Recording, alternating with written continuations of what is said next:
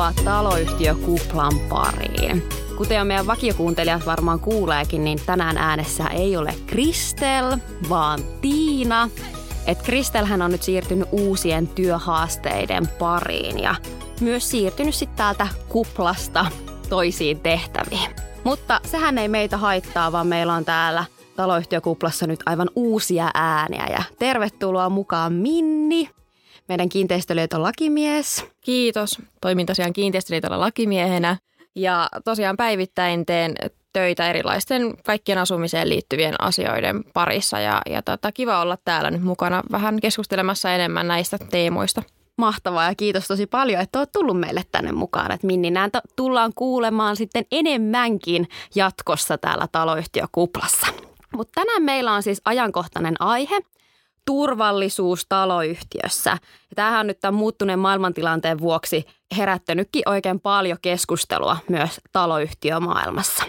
Me puhutaan tänään vähän pelastussuunnitelmasta ja väestön suojista.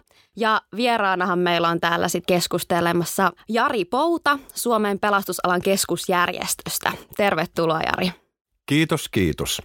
Minä itse elelen eläkekuplassa, mutta tämä Ukraina-tilanne sai nyt aikaan sen, että entinen työnantajani pyysi minua töihin vähän purkamaan tätä ruuhkaa, koska ihmisillä tuntuu olevan kova tarve tietää nyt näistä väestönsuojista. Ja tämä aihe on mulla ollut aikoinaan, kun olin pelastuslaitoksella töissä yli 20 vuotta, niin väestönsuojat ja niihin liittyvät asiat kuuluu mulla toimenkuvaan. Ja samoin täällä Spekissä eli Suomen pelastusalan keskusjärjestössä, siellä hoidin näitä väestönsuojeluasioita myös ja nyt tälle on ollut tarvetta tälle tiedolle. Eli voisi todeta, että olet asiantuntija tässä aiheessa. No jonkinmoinen, mutta parempiakin löytyy, mutta nyt tähän hätään saitte meikäläisen. Hyvä, kun saatiin. Millaisia tämmöisiä turvallisuuteen liittyviä huolia teille on sitten tullut tässä viime aikoina mieleen, nyt jos mietitään tätä taloyhtiömaailmaa? No ihmiset soittelee, lähettelee sähköposteja, kyselee väestönsuojista, niiden sijainnista, suojanhoitajien koulutuksista, varusteista, mitä se tarkoittaa se 72 tuntia, kysytään poikkeusoloista, kaikkea mitä tähän aihepiiriin nyt liittyy. Ja yleensäkin siitä, että miten ihmiset vois kotona varautua näihin häiriötilanteisiin. Joo, komppaan Jaria siinä mielessä, että meiltäkin kysellään paljon just nimenomaan näihin väestönsuojiin liittyen ja, ja nyt nimenomaan tänä keväänä on ollut tosi pinnalla, mutta myös sitten näitä ihan niin sanottuja klassikkoteemoja, eli ihan tulipalo ja paloturvallisuus, näitä kysymyksiä, niin myös, myös tulee aika paljon esille, että – ne on vähän sellaisia, että ne on jatkuvasti pinnalla ja niihin onkin hyvä aina kiinnittää huomiota jatkuvasti. Että olen ihan samaa mieltä teidän kanssa ja sen verran, että varmasti näihin kysymyksiin tulee nyt vastauksia tässä tämän jakson aikana. Mutta jos lähdetään liikkeelle semmoisesta taloyhtiön turvallisuuden kulmakivestä, eli pelastussuunnitelmasta. Ja pelastuslain mukaanhan pelastussuunnitelma on laadittava kaikkiin niihin kiinteistöihin, jossa on vähintään se kolme asuinhuoneistoa. No mikä Jari tällainen pelastussuunnitelma on ja mitä nyt siitä vaaditaan? Pelastussuunnitelma on oikeastaan asuinrakennuksen turvallisuusasiakirja. Lain mukaan siinä pitää esittää ne mahdolliset riskit, niiden vaikutukset, miten niitä riskejä ehkäistään. Pitää antaa toimintaohjeet, että kuinka sitten menetellään, jos se riski toteutuu, kuinka toimitaan esimerkiksi tulipalossa, sairaskohtauksessa ja niin edelleen. Suunnitelmassa pitää esittää myös sitten rakennuksen turvallisuusjärjestelyt. Ja mitä ne on? No ensinnäkin tärkeä turvallisuustekijä on poistumismahdollisuudet. Miten ne on toteutettu? Yleensä se on porrashuone tai luhtikäytävä. Pientaloissa se on suoraan ulosjohtava ovi, joko pääovi tai sisäpihalle johtava ovi. Järjestelyihin kuuluu myös sitten rakennuksen palotekninen osastointi, kuinka siellä ne rakenteet kestää tulipaloa. Esimerkiksi kerrostalossa jokainen asuinhuoneisto on oma palotekninen osasto, jonka rakenteet kestää tunnin tulipaloa. Sitten tietenkin alkusammutuskalusto ja melkeinpä tärkeimpänä varusteena se palovaroitin, joka puuttuu edelleen varmaan puolelta suomalaisista. Kaikki tämmöiset järjestelyt ja niin tietenkin väestön suoja kuuluu myös rakennuksen turvajärjestelyihin. Ja sen lisäksi vielä niin suunnitelmassa pitää esittää se, kuinka on varauduttu toimimaan poikkeusoloissa. Ja tämä yleisesti puuttuu näistä pelastussuunnitelmista. Kysymys nyt ei ole varmaan ainoastaan sille pelastusviranomaiselle laadittavasta asiakirjasta, vaan tällä on niin kuin muukin merkitys siellä taloyhtiössä. No tämä tehdään niitä asukkaita ja ihmisiä varten. Pelastusviranomaiselle lähetetään vain ilmoitus, että se on tehty, ei muuta. Ja mahdollisen palotarkastuksen yhteydessä tämä suunnitelma tarkastetaan. Että sitä varsinaista suunnitelmaa ei tarvitse lähettää, ellei sitä viranomainen erikseen pyydä. Eli voisikin ehkä todeta näin, että pelastussuunnitelman tarkoituksena on herättää ne asukkaat huomaamaan ne vaaratekijät ja auttaa ennaltaehkäisemään niissä. Kyllä, kyllä. Ja kun se huolella tehdään se suunnitelma, niin tutkitaan se rakennuskin myös huolella, jottei käy niin kuin minun tyttären talossa, eli vanha kerrostalo, jossa porraskäytävästä huoneistoon johtava ovi on lasipeiliovi, eli jos siitä nyrkillä lyö läpi, niin pääsee sisään. Eli tämmöisellä ovella ei ole minkäännäköistä paloteknistä osastointia. Tätä ei siinäkään talossa kukaan ajatellut. Mutta juurikin, että nämä asukkaat ja tulee huomata sitten siellä, että mitkä ne vaaratekijät on ja pyrkiä sitten herättää niistä keskustelua siellä taloyhtiössä. Mutta kenellä nyt vastuu on sitten tästä pelastussuunnitelman laadinnasta? Kuka sen laatii, kuka sen päivittää siellä taloyhtiössä? No taloyhtiössä se on käytännössä hallitus ja isännöitsijä, jotka vastaa siitä pelastussuunnitelman, tai ylipäätään sitä, että pelastussuunnitelma on olemassa ja, ja sen laadinnasta. Se on mahdollista myös käyttää sen pelastussuunnitelman laatimisessa ihan ulkopuolista konsulttia. Toki voidaan myös itse, itse ihan laatia se, mutta onko Jari sulla näkemystä siitä, että kuinka yleistä se on käyttää tällaista konsulttia? Että usein taloyhtiössä varmaan voidaan miettiä, että niin kuin miten tulisi toimia tai, tai tota, ketä voisi asiassa lähestyä, että ei, ei niin kuin välttämättä tiedetä, että mistä voidaan pyytää apua. Niin onko sulla siihen jotain käytännön vinkkejä? Tämä on aika yleistä tämä konsulttien käyttö, koska tuntuu olevan asenne vammaa ihmisillä. Se on ensimmäinen asia, mikä kaikkien pitäisi korjata, se oma asenne. Ja se tehdään se suunnitelma sen takia, kun laissa niin säädetään. Ja se on vähän ollut semmoista pakkopullaa. Ja vielä takavuosina konsultteja käytettiin aika paljon.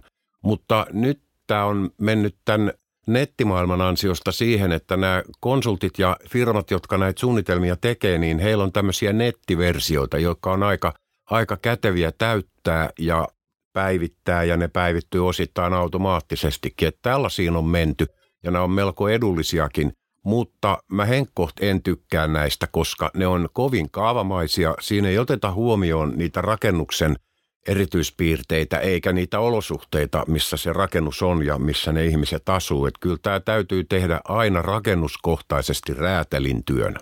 Eli juuri se, että se laaditaan taloyhtiökohtaisesti, sitä ei voi, voi käyttää mitään nimenomaista kaavaketta siinä. Että se on ehkä se olennainen pointti, mitä tulee muistaa siinä. Juuri näin, kyllä. No tota, miten sitten tosiaan Äsken tuossa kerroinkin, että se vastuu itse pelastussuunnitelman tekemistä on hallituksella, mutta sinänsä lainsäädäntöhän ei edellytä, että nimettäisiin joku tällainen turvallisuushenkilö vaikka sitten vastaisi sitten tästä turvallisuusasioista ja, ja sitten pelastussuunnitelmastakin tarkemmin. Niin tota, onko sulla, Jari, jotain näkemystä siihen, että tavallaan jos vaikka nyt tällainen ihan turvallisuustiimi nimettäisiin tai joku turvallisuushenkilö, niin hänen tehtäväkuvasta taloyhtiössä, että onko, tai olisiko se suositeltavaa, että olisikin tällainen eri henkilö siihen nimetty? Joo, kyllä. Mielellään semmoinen sopiva porukka aktiivisia henkilöitä pohtimaan näitä asioita. Näissä nettiversioissahan ja yleensäkin netistä löytää malleja siitä, että mihin asioihin pitäisi kiinnittää huomiota siellä rakennuksessa ja kohteessa. Ja tämmöisen turvatiimin avulla tämä suunnitelma varmaan syntyy just näin räätälin räätälin työnä sitten. Ja nimenomaan räätälin työnä, koska vaikka periaatteessa kerrostalot on aika lailla samanlaisia, mutta osastoineissa voi olla eroavuuksia, uloskäytävät voi olla erilaisia, tekniikka voi olla erilaista, joissakin rakennuksissa voi olla automaattisia paloilmoittimia, jopa sprinklereitä. Asukkaat on erilaisia, näissä rakennuksissa voi olla erilaisia liikkeitä, muita toimintoja, ja sitten vielä se, että jos se rakennus sijaitsee kaukana paloasemista poliiseista, muista viranomaisista, niin se varautuminen on erilaista siellä, koska siellä täytyy pärjätä omin voimin niinä tärkeinä alkuminuutteina, mitä niissä tilanteissa voi olla. Joo, se on hyvä miettiä tosiaan etukäteen, ettei tule sitten siinä vaiheessa vasta, kun tilanne on niin sanotusti päällä jo. Juurikin näin. Ja varmasti suuri osa näistä kaikista turvallisuusriskeistä tai tilanteista aiheutuukin ihan arkisista, arkisen tilanteiden yhteydessä. Ja kun tämän pelastussuunnitelman tarkoituksena onkin herättää asukkaiden huomiota siihen asuinympäristön vaaratekijöihin ja ehkäistä niitä vaaratilanteita ja vahinkoja siellä taloyhtiössä, niin mistä tämmöisen pelastussuunnitelman sitten ne asukkaat löytää? No, tämä on usein juuri se kysymys, mikä, mikä herää nyt varsinkin tässä nyt viime kevään aikana. On, on tullut tosi pinnalla ollut tuolla taloyhtiöissä, että, että mistä sen löytää, mikä on sinänsä tavallaan kun miettii, että se pelastussuunnitelman idea on nimenomaan se, että se tiedotetaan näille asukkaille, että asukkaat on tietoisia sitä pelastussuunnitelmasta, mistä sen löytää, mitä se pitää sisällään. Ja toivottavaa olisi, että se suunnitelma olisi jaettu taloyhtiössä jokaiseen huoneistoon. Ja sitten voidaan tiedottaa myös ihan vaikka ilmoitustaululla siellä taloyhtiössä tai jos löytyy yhtiöstä tällaisia sähköisiä kanavia, niin siellä sinne myös sitten lisätä, että se olisi vaikka niin kuin useammassa paikassa sitten saatavilla, jotta tavallaan niin kuin varmistutaan siitä, että varmasti nämä asukkaat saa siitä tiedon. Joo, siinä tulikin hyviä tapoja, miten tämä suunnitelma on tiedotettu ja pantu jakoon. Tämäkin on lakisääteinen juttu. Asetuksen puolella sanotaan, että suunnitelmasta on tiedotettava kaikkea, jota se koskee. Ja huonoimmillaan se on tehty niin, että ilmoitustaululle on pantu A4, jossa on vain yleiset toimintaohjeet. Ei, ei sen kummempaa. Ja sitten parhaimmillaan, kuten poikani kämpässä, niin siinä tuli hänelle mukana kansio, jossa on kaikki rakennukseen liittyvät tiedot ja pelastussuunnitelma mukana. Toi olisikin varmasti tuommoinen malliesimerkki, kuinka kannattaisi toimia. Mutta tässä on tullut useita hyviä vinkkejä, kuinka sitä oman taloyhtiön turvallisuutta siellä voisikin sitten parantaa. Olisiko sulla vielä antaa jotain vinkkiä kuuntelijoille, kuinka sen oman asunnon turvallisuutta niin kuin asukkaana voisit parantaa siellä? No ensimmäinen asia on palovaroitin.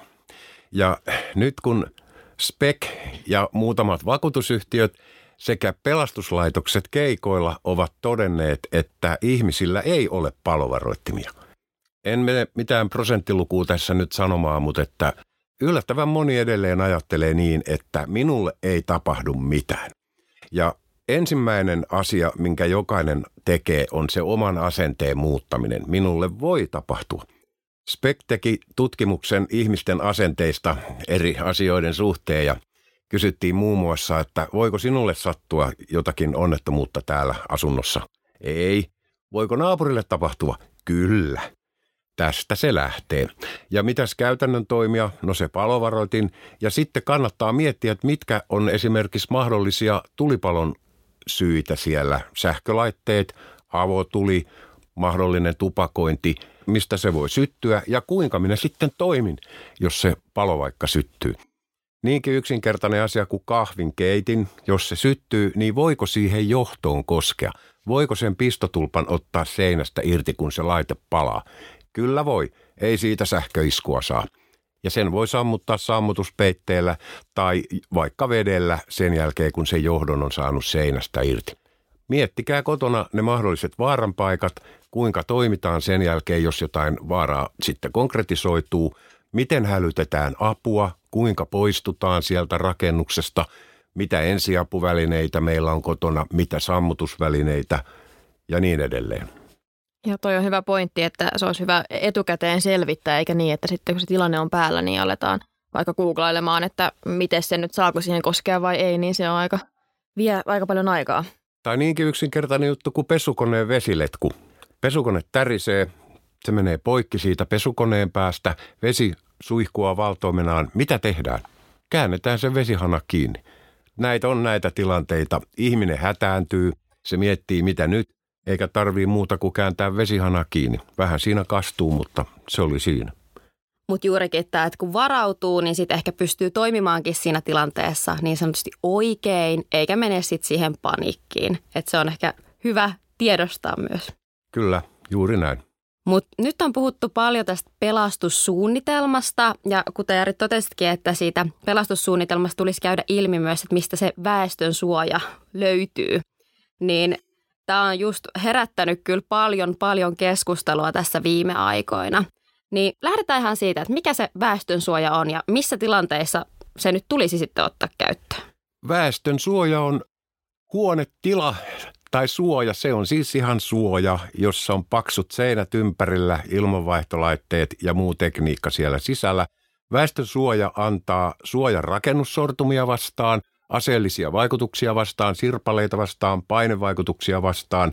Sieltä pystytään suodattamaan kaikki tunnetut taistelukaasut. Se antaa suojan myös ionisoivaa säteilyä vastaan ja niin edelleen. Ja väestön suoja on käytännössä tarkoitettu sotaa varten. Ja näitä on rakennettu Suomessa jo 30-luvulta saakka, mutta ne on jo vanhentuneita suojia. Ne ei käytännössä toimi muuta kuin tämmöisenä sirpalesuojana.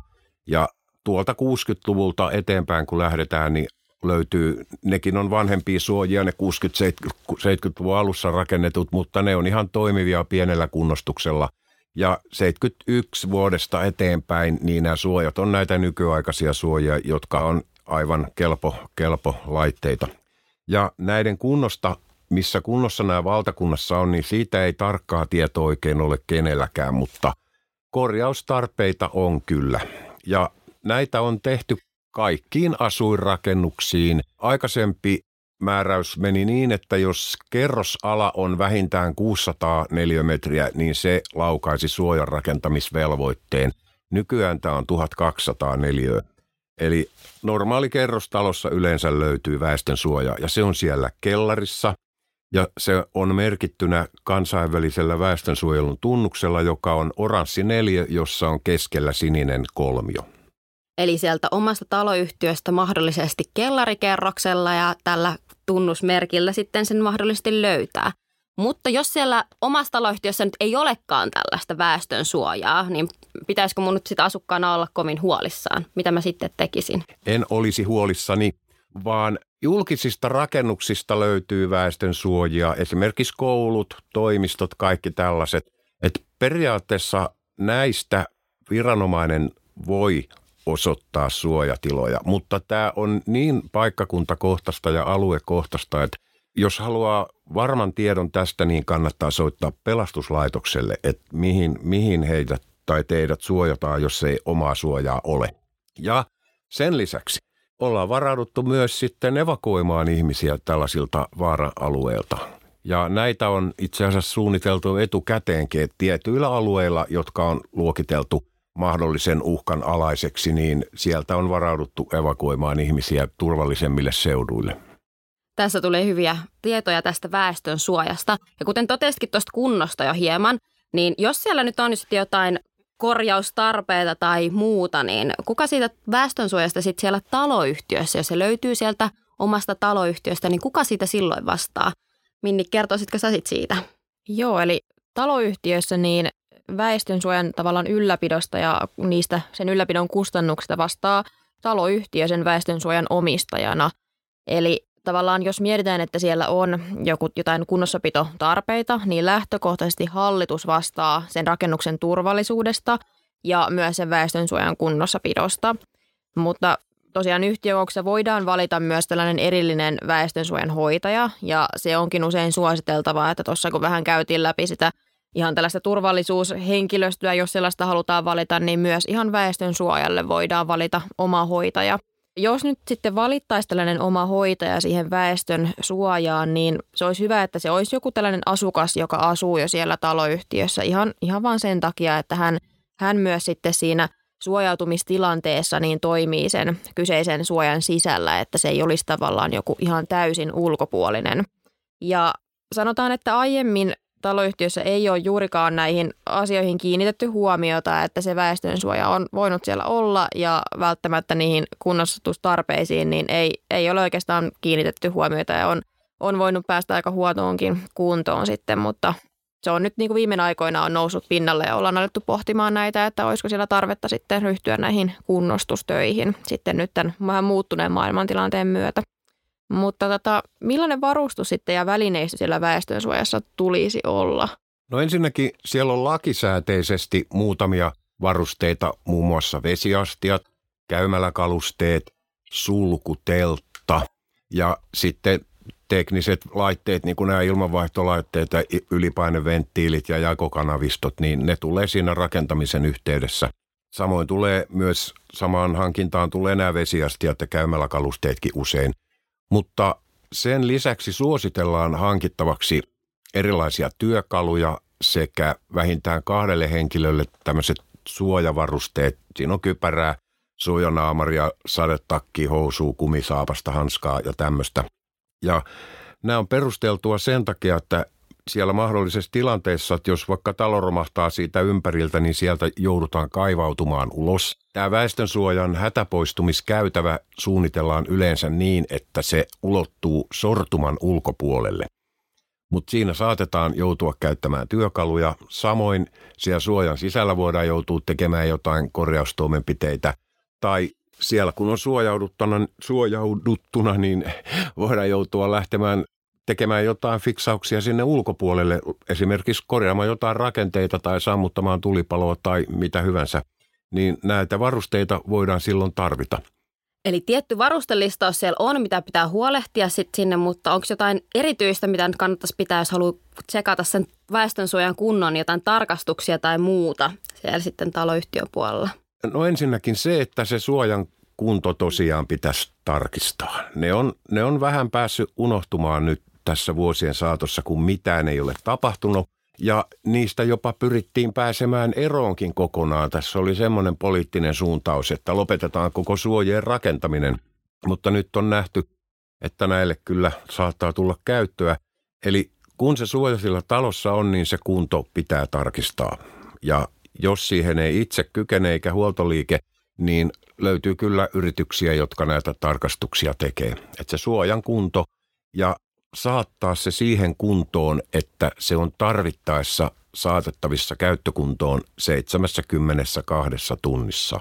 Ja hyvä vinkki tosiaan, että voidaan sitten käyttää ulkopuolistakin, että asiantuntija siinä, siinä kun sitä lähdetään miettimään. Ja, ja tota, jos siellä sitten havaitaan, tai jos ja kun havaitaan näitä korjaustarpeita, niin jos taloyhtiön kulmasta miettii, niin taloyhtiöhän silloin tosiaan vastaa niistä kustannuksista tai väestönsuojan omistajana – mutta tota, sitten se vähän riippuu siitä, että miten paljon siellä joudutaan sitä kunnostamaan sitä väestönsuojaa, että se vähän vaikuttaa hankkeen koko ja yhtiön ylipäätään se käytettävissä oleva budjetti siihen, että miten siitä yhtiössä päätetään. Eli jos nyt on tällainen laajempi korjaustyö, niin yhtiökous siitä päättää, mutta tota, jos siellä sitten on tällaista pienempää ylläpitotoimintaa tai pienempi korjaus, niin hallituskin voi siitä sitten – tällaisessa tapauksessa päättää, jos sitä tosiaan sillä budjetissa on varauduttu tämän, tämän tyyppisiin korjauksiin. Mutta tosiaan, jos on isompia ja jo, niitä saattaakin usein olla, niin sitten, sitten yhtiökokous siitä sitten päättää. Eli nyt kannattaa tarkastaa, mikä niiden kunto on ja sitten tarvittavat päätökset viedäkin sitten, jos siellä on isompia korjaushankkeita, niin sitten sen taloyhtiön yhtiökokouksen käsiteltäväksi. Ja kuten totesitkin tuossa äsken, että ne on oltava otettavissa käyttöön siinä 72 tunnissa, niin tällä hetkellähän niitä väestönsuojia käytetään esimerkiksi vaikka taloyhtiön pyörävarastoina tai muina vastaavina tiloina. Niin, ja tämähän on ihan sallittuakin toimintaa, mutta se on oltava otettavissa käyttöön siinä 72 tunnin aikana, eikö näin? Kyllä, ja näiden pitäisi nyt periaatteessa joka ikisen suojan olla siinä kunnossa, että ne saadaan 72 tunnissa käyttöön. Ja Tätä varten on hyvä tehdä tyhjennyssuunnitelma. Ja tähän löytyy vaikka meidän sivuilta spec.fi valmis lomake. Sen avulla tämän voi suunnitella etukäteen, että kuinka se sitten toteutetaan. Joo, ja se on, on mahdollista myös, että yhtiö on voinut sijoittaa sinne esimerkiksi tällaisia häkkivarastoja. Niissä on osakkaiden, ne on osakkaiden käytössä ja siellä on osakkaiden tavaroita. Eli käytännössä silloin pitäisi antaa yhtiön puolesta tällainen kehotus tyhjentää se, se tota, häkkivarasto, että jos sinne sitten tulee tällainen tota, tarve ottaa se käyttöön. Mutta mua ainakin tällaisena eläinten ystävänä kiinnostaa nyt, että kun mediassa on ollut paljon esillä aihe näistä lemmikeistä, joita lähtökohtaisesti ei saisi ottaa mukaan sinne väestön suojiin, niin mitä käytännössä näiden lemmikkien omistajien kannattaisi nyt huomioida? No ensinnäkin se, että jos me joudutaan näihin suojiin menemään, niin se todennäköinen tilanne on tämmöinen sotatilanne ja se suojautumisaika saattaa olla hetkellinen, ehkä joitain tunteja. Se pärjää se lemmikki kotona sen ajan. Ja jos haluaa sen viedä sieltä kotoa muualle kuin väestönsuojaan, niin ehkä johonkin kellaritiloihin vankempien rakenteiden suojaan. Jos joudutaan olemaan pitempään, niin lähtökohta tosiaan on se, että se eläin on siellä kotona. Ja tässä muuten tulee ne suojavarusteetkin nyt sitten kuvaan, että tämmöinen suojavarusteisiin pukeutunut henkilö voi sitten esimerkiksi laskeumatilanteessa niin mennä katsomaan, että miten ne lemmikit voi antamaan ruokaa tai muuta. Mutta sitten vaikka lähtökohta on se, että eläimiä ei sinne tuoda tai lemmikkejä, niin voi olla, että siinä rakennuksessa ei kaikki asukkaat ole paikalla, eli siellä suojassa saattaa hyvin olla tilaa. Ja jos talossa vallitsee hyvä yhteishenki ja näin sovitaan, niin mikä ettei. Kyllä mun mielestä sen lemmikin voi sinne ottaa, kun tästä vallitsee sitten hyvä yhteishenki siellä taloyhtiössä, minkä pitäisi vallita noin muutenkin. Joo, tämä on varmaan tosi huojentava tieto näille lemmikkien omistajille, että ei ole välttämättä ihan ehdoton, että pitää jättää omaan kotiin ja varsinkin se, että jos ei sitten saa ottaa mukaan, niin voi tietyissä tilanteissa joku käydä sitten vielä katsomassa, että miten lemmikki voi siellä. Joo, tilanne on tietysti toinen sitten, että jos siellä on kissoja, koiria, käärmeitä, lintuja, possuja ja jokainen haluaa sen omansa tuoda, niin siinä voi syntyä sanomista. Ja sitten on ihmisiä, jotka on allergisia näille lemmikeille. Tämä on sopimuskysymys. Joo, kaikenlaisia tilanteita voi sitten tulla, että joudutaan vähän miettimään, että ketkä sinne sitten pääseekään. Mutta miten jos mietitään, niin mitä sinne väestönsuojaan kannattaa sitten ihan ihmisten ottaa mukaan? Eli jos tulee tällainen suojautumistilanne, niin voiko käytännössä ottaa ihan mitä vaan? No ei nyt ihan mitä vaan. Et ei mitään sellaista, mikä vaarantaa sen oleskelun siellä, eipä tietenkään, mutta että jotain pientä purtavaa, semmoista, minkä voi syödä sellaisenaan, ettei tarvitse ruveta lämmittelemään. Mahdolliset lääkkeet, jotain ajanvietettä, pelikortit, kirjoja, sellaista, että saa sen olonsa mukavaksi siellä, vaikkei se mitään mukavaa kyllä välttämättä ole, mutta että ei mitään sellaista mukaan, joka vaarantaa sen oleskelun siellä. Huh, kyllähän tässä nyt on tullut paljon tietoa näistä väestön suojista ja toivottavasti niille nyt ei tule tarvetta tällaisessa muodossa, mutta muita häiriötilanteita varmasti taloyhtiössä voikin tulla ja niihinkin on hyvä varautua, että esimerkiksi pidempi sähkökatkos tai luonnon ilmiöt lisääntyy ja tämä koronakinhan on ollut yksi tämmöinen poikkeustilanne ja asukkaillahan on ihan aiheellista varautua siellä kotona hankkimalla sinne ruokaa ja juomaa ja puhutaankin tämmöistä niistä kotivarasta. Niin mikä tällainen kotivara nyt sitten ihan on? Se tarkoittaa sitä, että ihminen pärjää sen 72 tuntia siellä kotonaan, hankkii sellaista ruokaa, joka on helppo valmistaa, lääkkeet, mahdollisten lemmikkien lääkkeet, vettä ja ylipäätään kaikkea, mitä tarvitaan sen kolmen vuorokauden aikana siellä kotona selviämiseen. Ja tässä vaiheessa mainostan tämmöistä linkkiä kuin 72tuntia.fi – siellä on kuvattu tätä aihepiiriä erittäin monipuolisesti.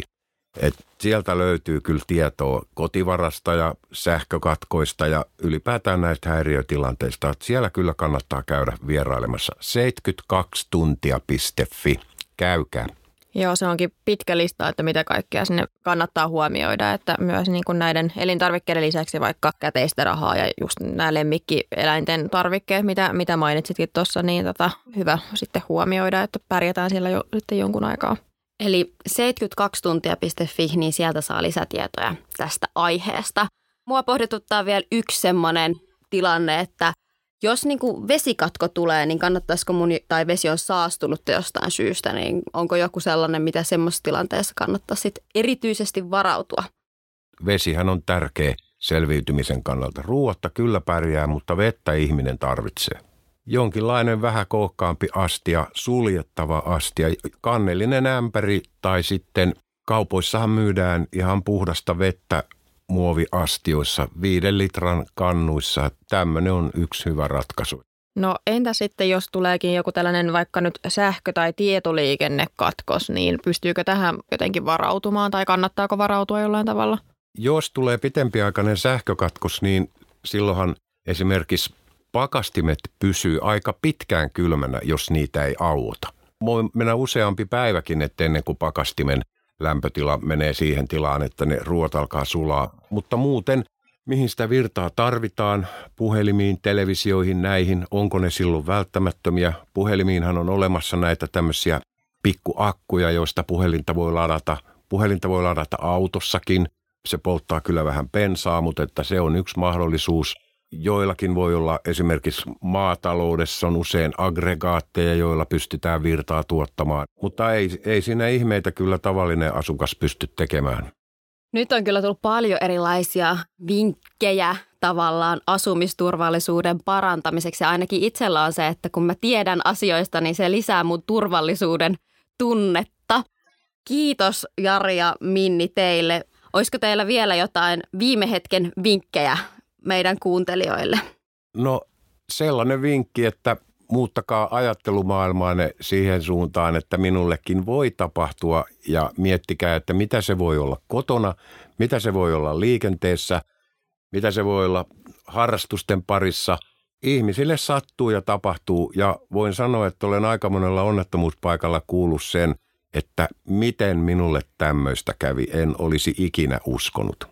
Toi on kyllä hyvä vinkki, että ajattelutapaa kannattaa muuttaa tässä vaiheessa viimeistään. Joo, ja jotta tavallaan voitaisiin muuttaa sitä ajattelutapaa, niin hyvä myös nostaa niin kuin esille se, että taloyhtiössäkin tämä tiedottamisen ja niiden asioiden käsittelemisen tärkeys. Eli tavallaan se, että tiedotaan aktiivisesti asukkaille just sitä pelastussuunnitelmasta ja, ja tavallaan kaikista näistä tilanteista, mitä, mitä voi tapahtua ja miten niissä toimitaan. Ja ehkä niin kuin taloyhtiöissä, niin nyt on hyvä aika ihan viimeistään niin ottaa se, ne turvallisuuteen liittyvät asiat esille, käsitellä niitä ja jos on sillä tavalla, että vaikka hallitus ei, ei niin kuin näihin asioihin puutu, ei nosta esille, niin täytyy muistaa, että osakkaalla on oikeus myös saada vaikka nyt yhtiöksen käsiteltäväksi asia. Eli, eli tota, osakas voi sitten olla myös itse aktiivinen ja tuoda sen esille siellä yhtiökokouksessa. No siinä oli kyllä hyvä vinkki tälleen vielä loppuun, että omalla aktiivisuudessa voi siellä yhtiössäkin parantaa asioita. Mutta kiitos teille tästä jaksosta ja nähdään sitten ja kuullaan ensi kerralla. Heippa hei! Moikka! Moikka! Kiitos kun kuuntelit. Voit ottaa meidät seurantaan Instagramista, josta löydät meidät nimellä taloyhtiö Kupla alaviiva podcast. Seuraavassa jaksossa ollaan uuden aiheen parissa.